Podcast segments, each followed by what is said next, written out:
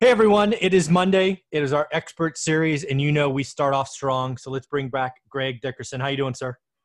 Doing good, Michael. How about you? Uh, I'm doing well. We got a little bit of fires going on here in California, so the air is kind of uh, it, it's actually difficult to breathe. I won't lie. It's, it's definitely got that smoke in the air, but we're doing okay. Uh, we're just staying inside. But hey, it's a pandemic, so we were inside already. Yeah, yeah. So how many miles are you from the worst part of the fires? Uh, I would say there are fires going on in the Santa Cruz Mountain, which by the bird flying would be probably 20 miles. Uh, Yeah. By car, it's probably like 25 or 26 miles. Yeah, so you're real close. So um, I was talking to people um, last week and over the weekend that are in Southern California, and they have they have smoke all the way in Southern California, and then going all the way into Arizona. Yeah. Yeah, it, it's yeah. Uh, we get it really bad in the afternoon. In the morning, it's probably the clearest air because I guess the onshore flow or whatever it is. But by the afternoon, like, yeah, I, uh, it's it's bad. I'm it's Crazy. it's crazy. But let's talk about something more fun. Let's Yeah. talk about housing. Housing is on fire. The numbers came out last Thursday. Yeah. Remarkable. Let me see if I can get them from memory. Nationally, we were up eight and a half percent year on year. We broke 300k for the first time nationally. Inventory was down from 4.2 months to 3.1. Transactions were up 23.7 percent, I think. Just all in all, what you and I have been talking about, this market is hot. I think there's ways to take advantage, but we also got to be careful, right? The, these uh, these markets can run hot, and and someday something will trip it up. But let's talk about real estate being hot. What do you got? Yeah, so right there with you. I mean, the housing market is on a upward trend, you know, and its uh, inventory levels are still at record lows. Demand are at record highs.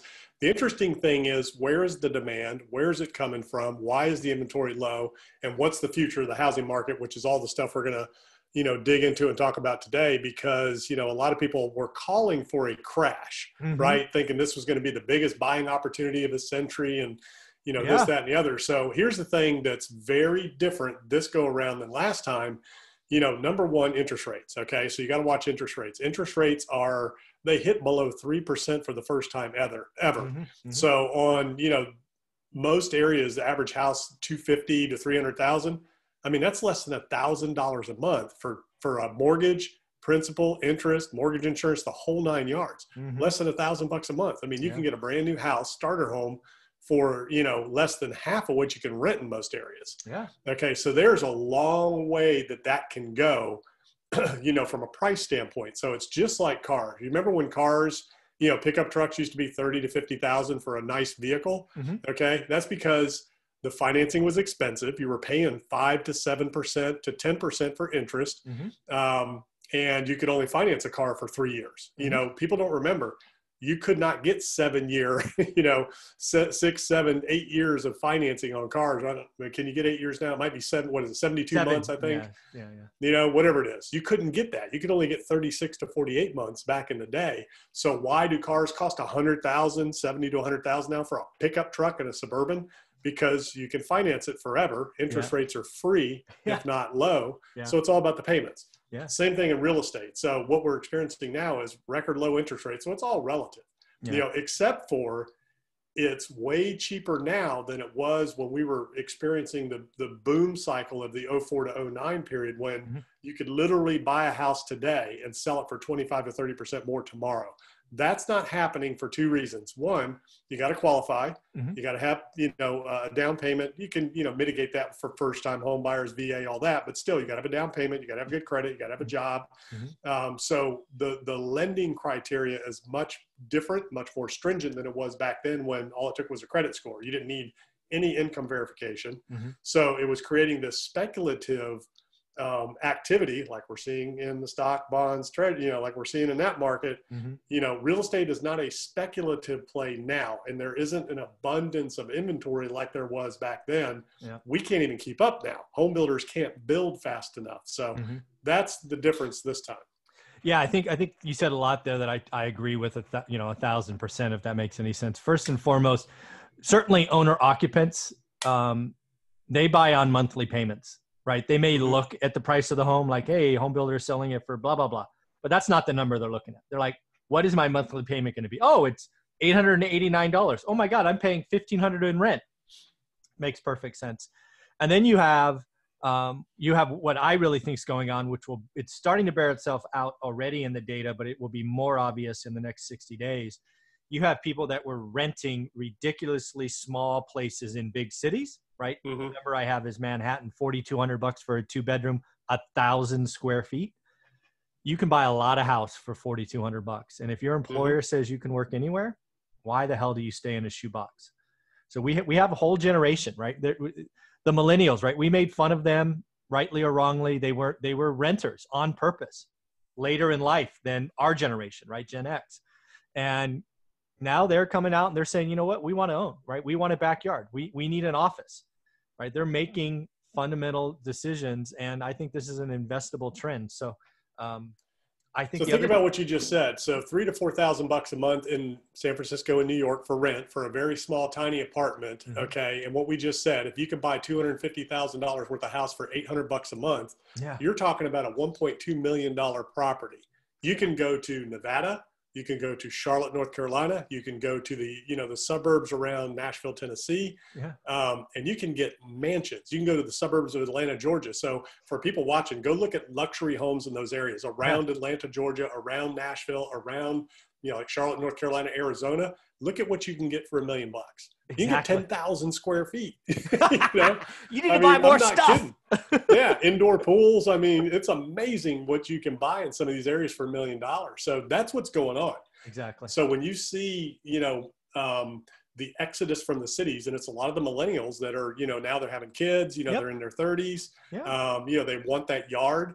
You know, and you know now all of this stuff, not everything is selling everywhere with multiple right. offers overnight. I mean, there are properties that are being listed that aren't, aren't being sold. And if you look at any MLS in the area, you can see it's really interesting what's selling and what's not and where and why, mm-hmm. um, you know, and how long. And then there's other properties where you get multiple offers, but it's mostly the big demand is the first time buyer, the millennials that are getting out there. That's where the bulk of this is coming from.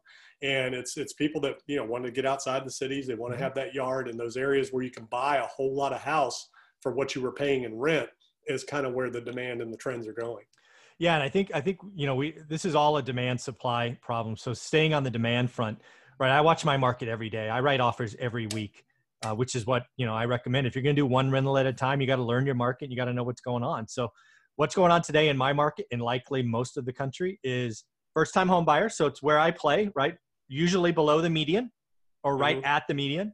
Uh, but here's the wrinkle that people need to watch for: is they need clean properties. They need move in. They need turnkey. Whatever you whatever words you want to use, they they don't want to come in and do a fixer because a they don't want to put in the extra cash. They may not have it, but most importantly is they want that FHA financing. Right.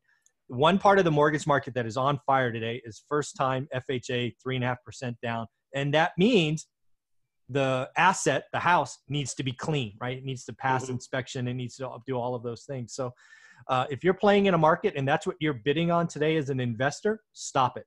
You won't. You, you can't win. They can fundamentally spend 10 to 20 grand more than you and have a smaller payment because their interest rate is just that much lower. Yeah, uh, so that's the question. As a landlord, do you want to own that kind of product? And I would say it's it's it's mark market specific. So in some markets, there's mm-hmm. still going to be a demand if you have that housing product where people just want to be closer to work yeah. you know, in, in like my area, you know, where I live, our city is relatively safe. We don't have a lot of the issues that you have in other areas. It's small. Mm-hmm. Um, and people pay a big, big premium mm-hmm. either to buy or to rent just to be close to the city, to the downtown sure. area, you know, so right now that hasn't fundamentally changed. You know, if things got worse and it got really out of control from a pandemic standpoint, uh, you know, some of the areas that are experiencing the civil unrest and, mm-hmm. and things like that, it's becoming a problem. And people are getting away from the city, but there are pockets where you know you can you can kind of hedge that. I mean there there just isn't anything in our market in that 250 range. I mean yeah. very rare does does that does that happen. Yeah i can tell you owning i don't know how many houses we own must own 40 or 50 houses. Um, it's a great time to be a landlord of single family homes because mm-hmm. uh, again rents are going up and and you know we don't have a vacancy in a house and we don't knock on wood we don't have a non-payment in a house right? Any of our non-payments are in a in apartment buildings. So so, how many of them are qualified buyers? How many of those people could actually buy a house?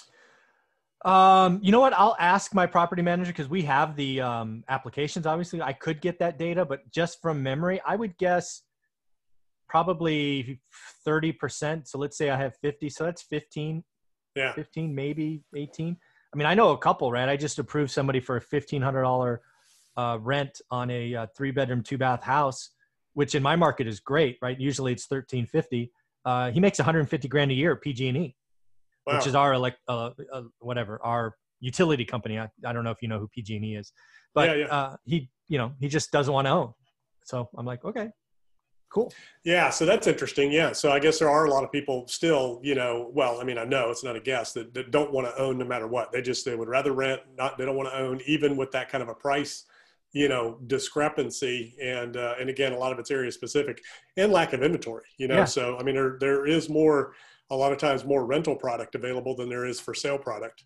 Yeah, I think that's really what it was because um, he just didn't want to deal with it. He he was in a mm-hmm. family situation where he needed to move his mom into the back house. It's a nice configuration, all that. But yeah, I think I would say probably 30% of my tenants in houses probably could buy. And that's a good point you bring up because that's what I saw. The worst time for me to be a landlord was 07, 08. And that's because, again, we, back to your point, we had stupid lending. All mm-hmm. you had to do was have a social security number and a credit score and you can get a loan. So we saw non qualified buyers become buyers. Yeah uh, and that was, I mean, I was given month away free rent, half off deposit. It was horrible. Thinking mm-hmm. about that now, I wonder. Yeah, I think price. Yeah, it's going to be interesting to watch because yeah, I'd say 30% of my houses could become buyers. But the good news is, I think Fresno's growing. Back to your point about a suburb growing, uh, it's it's it's still a place in California. Make it's crazy. 60 grand a year, you can live in Fresno. Its affordability index is which is something I track in Q2 was 50 which meant half the population can buy the average home. Yeah. Right? That, that income thing. So lots of room to grow. And I actually just did the math, right? Because again, I've been in the market so long. So back in 06, when I sold that Norris Drive house, um, the affordability index was like 18, right? So it was like non affordable. Uh, I just did the math, sub 3%. And you could, you, the median price could go all the way to 450 grand. And today it's 325.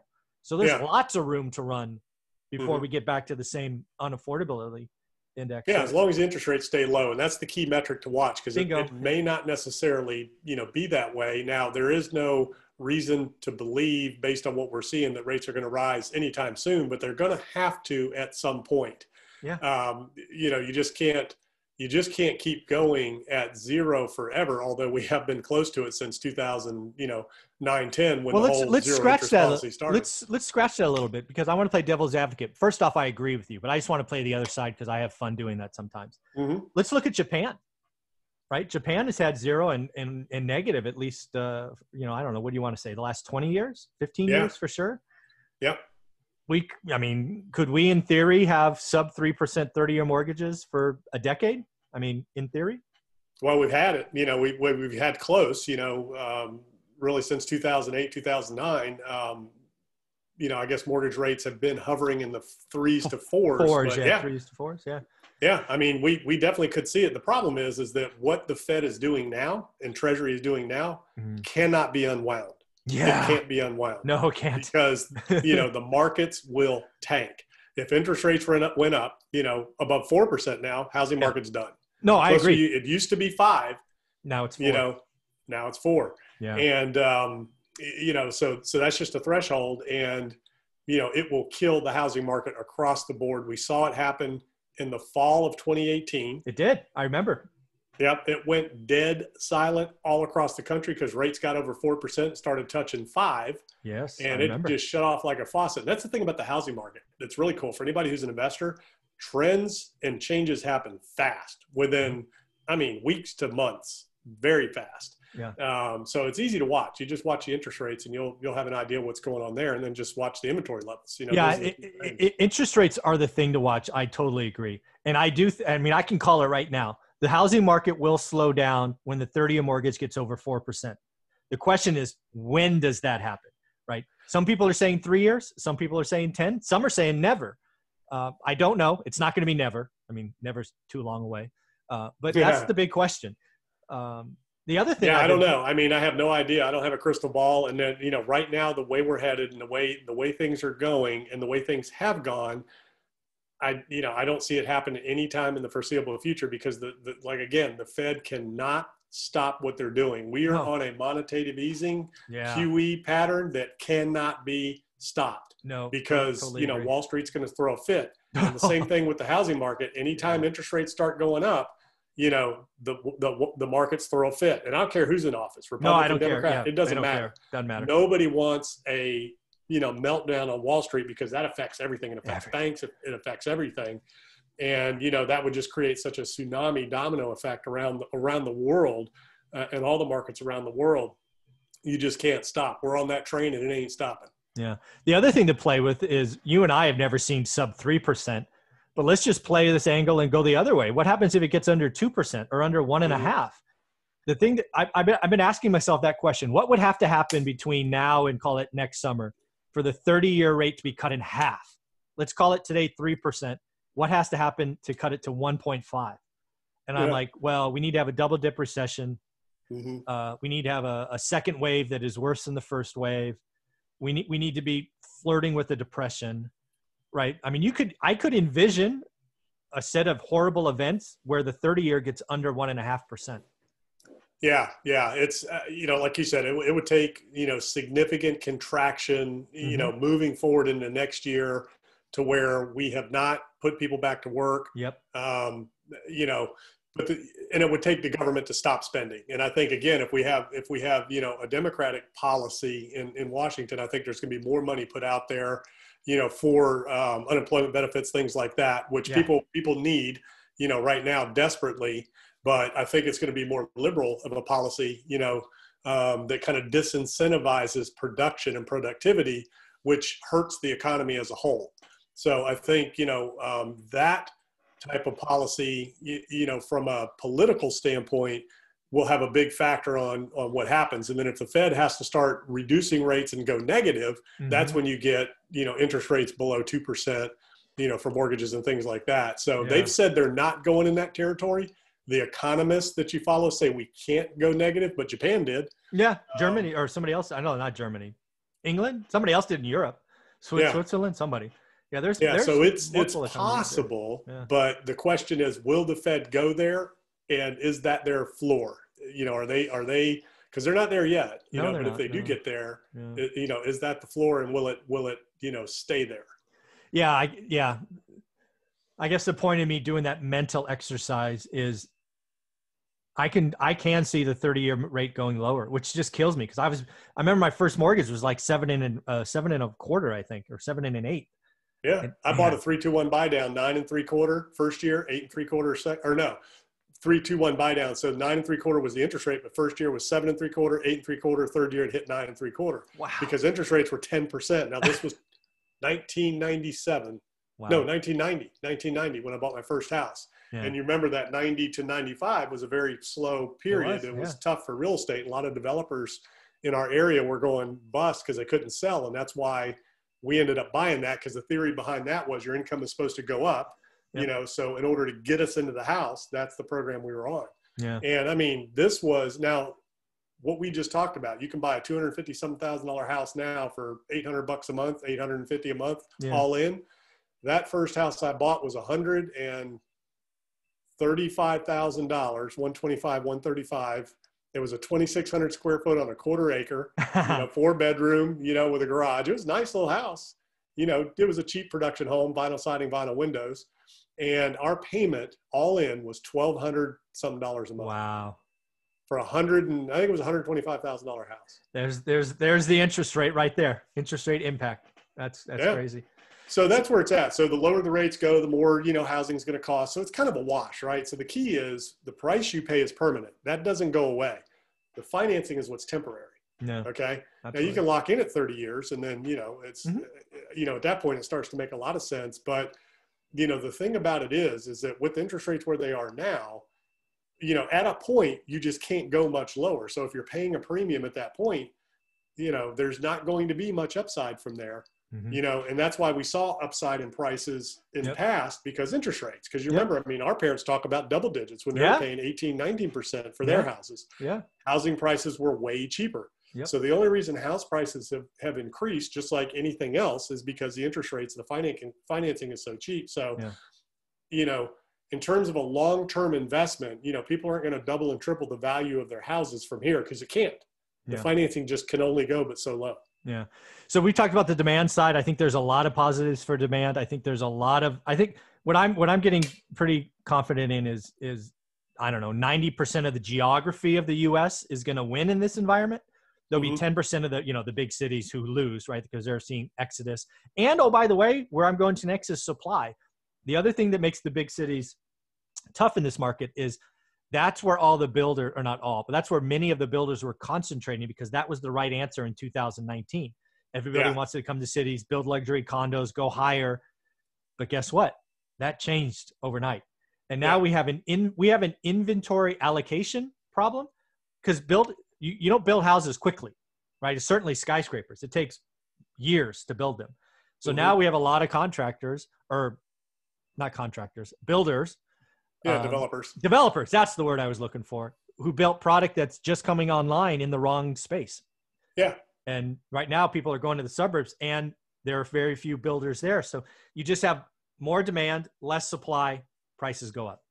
Yeah, and you know, it's all works in cycles. So 2008 nine, we had a condo boom, Miami Beach everywhere, and there were towers with towers. thousands of units vacant yep. you know, vacant. You can move in for free. I mean, they were giving them away. yeah. So, you know, we've been there before and it was Myrtle Beach. It was, you know, it was all those areas like, you know, Miami Beach, uh, you know, even out in California.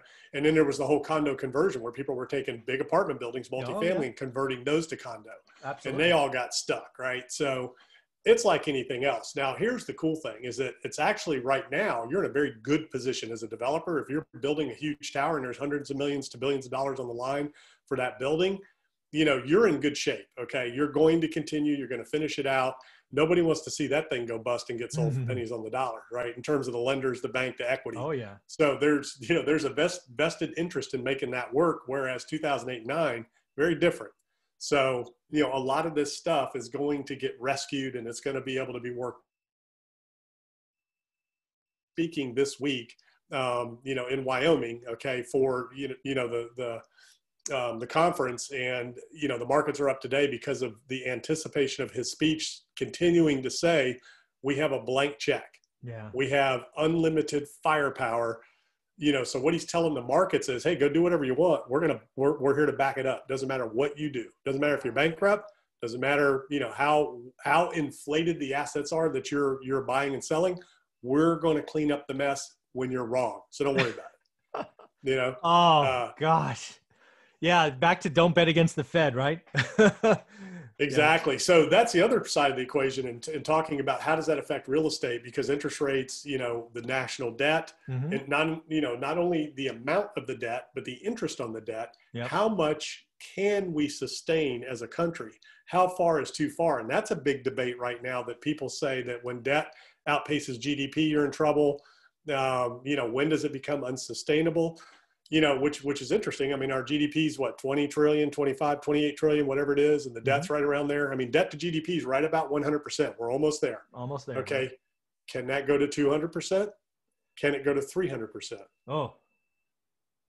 You know, so that's the question. Yeah, so I think you've done some research on this. Again, I've I've looked at this over the years as uh, you know, I was an econ grad, so that was always part of, you know, part of one of our courses as I recall. And what I remember is the only time in the American economy was World War II, right in the depths of World War II, our national debt went above GDP. I could be wrong. I just could have a bad memory. That was 25 years ago. Um, but what have you found when you looked at that? So it's, it's interesting. I've been studying some economists and people talking about it. And um, when you look at history and you look at other countries that have gone, you know, mm. 100 and 200% to yeah, GDP, Japan, yeah. they're fine. Japan has not had, you know, their inflation has remained pretty pretty flat, yep. while their debt has gone up. So the evidence is, well, you can, you can do it forever. You can go and you can do it forever as long as you can service the debt. So if you think about uh, yeah, the yeah. national debt, like we think about leverage of investments, yep. As long as we can service the debt, if our GDP is, you know, 28 let's just say 30 trillion dollars just okay. just just for math you know yeah. for a round number of gdp at 30 trillion what kind of a payment does that mean that we can pay for our debt well if you think about an investment mm-hmm. you can lever that up yeah you know three times right so that means that we could have 90 trillion dollars worth of debt that we could sustain yeah that's that's a, i mean when we tie this back to this whole conversation interest rate is the thing to watch because again, the national debt is is often financed in the bond market, Right. right? Right, with you know different maturities. Uh, there's talk of a hundred year bond coming, right? I've heard that talk over the years. They've obviously the 30 years out there. Um, so one of the things that we will see as the debt ticks up and rates stay low is the government will go longer in duration. And see, that's the thing that Powell and Mnuchin are talking about. They're like, why can't we double it? Why can't we go 200% debt to GDP? You know what I mean? Because as long as interest rates are low, Yeah. you can sustain that.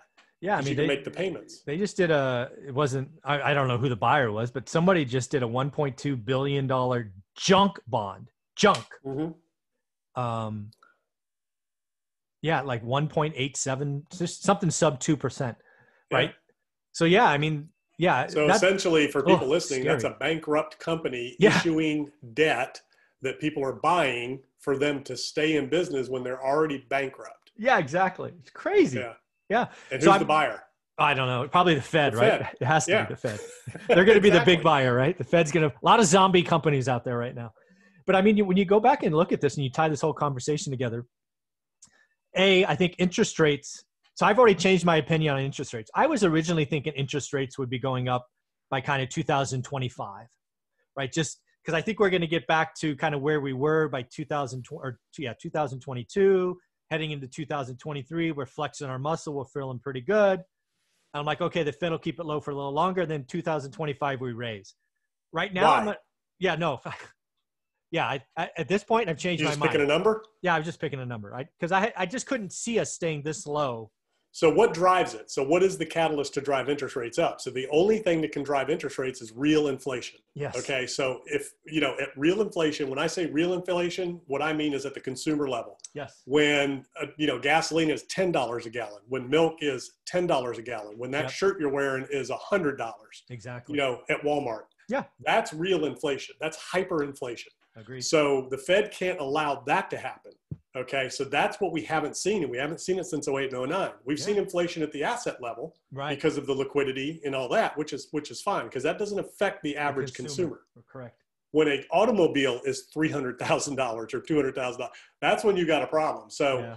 that's when you'll see interest rates tick up. But the only way that can happen is if the economy is firing on all cylinders, like it was pre-pandemic, Yep. and people are spending a lot of money like they were pre-pandemic, but Yeah. we still didn't have hyperinflation because the consumers will pull back and they'll start putting money in savings. And that's the big mistake that like Greenspan made and Bernanke and a lot of the central banks, you know, pre 2008 9, they weren't looking at real inflation indicators, consumer inflation, consumer prices. They were Mhm. looking at assets. Yeah. They missed it. That's why we had 2008 and 9.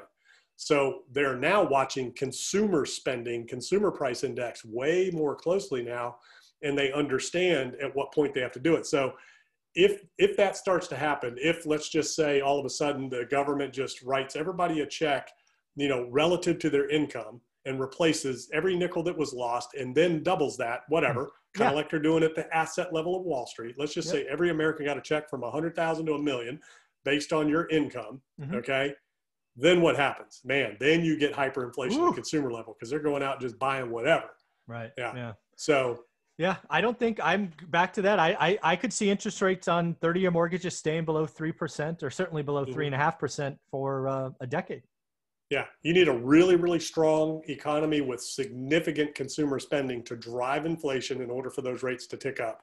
And then here's the problem when they do that, market tanks, Yeah. assets tank, housing market stops. yeah. So it's a very interesting thing that I've been studying lately is, you know, how and when does that happen? What's the effect of the dollar during all this? Mm, What's the effect of the dollar? Let's say we double our, our debt to GDP. How does that affect the dollar? Is the dollar going to remain the reserve currency of the world? mhm. You know, is there a point at which the world says, I no longer want the dollar? Yeah. It- It's very interesting. So is it fair to say that uh, you're bullish on real estate uh, for the next couple of years? Yeah, I think it's fine. So, um, market specific, Yeah, deal specific. So again, I'm all about the deal, not the market, not, you know, Okay. not whatever. If the deal makes sense for you and your return level and what you're after, the deal makes sense. There You just got to watch and make sure that if you're, you know, buying and flipping, building and selling, you know, that you're watching very closely interest rates, demand, inventory levels, all that. And you want to get in and get out quick. You don't want to be multi-year speculating right now. Yeah. Big development projects are going to take multiple years. So just so That we I'm put a not- time time frame on that, when you say get in, get out, say sub nine months. You know, it depends on what it is. You know, the smaller the project, the quicker. But Sure. you know, larger projects, yeah. I mean, you can safely predict right now. You know, six months to nine months, maybe a year out on bigger projects. But uh, you know, right now, if I can get in and out in you know thirty to ninety days, that's kind of where you want to be. Yeah, I was I was just trying to get the end. I agree with you. I think you could see up to a year. I don't know that Mhm. I would sign up for something that's 18 months, 24 months because we do have this oh by the way election in November and you know that could gum things up. Yeah, Um, we've got that. We still have the issue of you know the the you know coronavirus and all that. You know, what are the real effects of that? How's it going to look going into the fall and winter? That we don't know yet. Yeah. So once we know that experiment and we see what's happening, um, you know, then we can make some more intelligent decisions about longer term investments. But right now, I think if you're speculating, you want to get in and get out quick. Rent's rent. Okay, so Yeah. if you base your buying criteria on actuals and say I'm happy with the return right now, if nothing else changes, Yep. and I can sustain. You know, again, accurately calculating risk. If I Yep. can hold on a downside, or, or if this thing backs up, you know, then you're fine. Exactly. Um, but you know, anything speculative, you got to be real careful. Yeah, I think that's that's exactly what I teach and talk about in one rental at a time, right? Is if you, if you can do the deal now and it hits your return, and oh by the way, the market tanks and you lose ten percent of, but oh, who cares? You can hold it; Mhm. it doesn't matter. Uh, so be conservative. No no negative cash flow in this market. Yeah. So any closing thoughts, uh, Greg, as we wrap this up? Yeah, I think it's exciting times. I think it's very interesting times. There's a lot of uh, you know things to research out there, but I think you know again, know your market. You know, make sure that you're not stepping outside of your um, threshold of what you're looking for in terms of returns. Whatever you want for cash on cash, whatever you want for Yep. cash flow, Yep. um, those types of things. Don't bank on in, you know appreciation. Never. you know, you need to always plan that it's going to pull back and go the other way and that interest Love rates that. are going to go up and we're going to see some inflation. So you need to think that way. Yeah. And, uh, you know, just know your market, know your deal, and, uh, you know, just be careful and pick your spots. Awesome, Greg. This has been a great expert series. Love kicking off the week with you. I appreciate you, man. Have a great week. Yeah, man. A lot of fun. Yep. Thanks.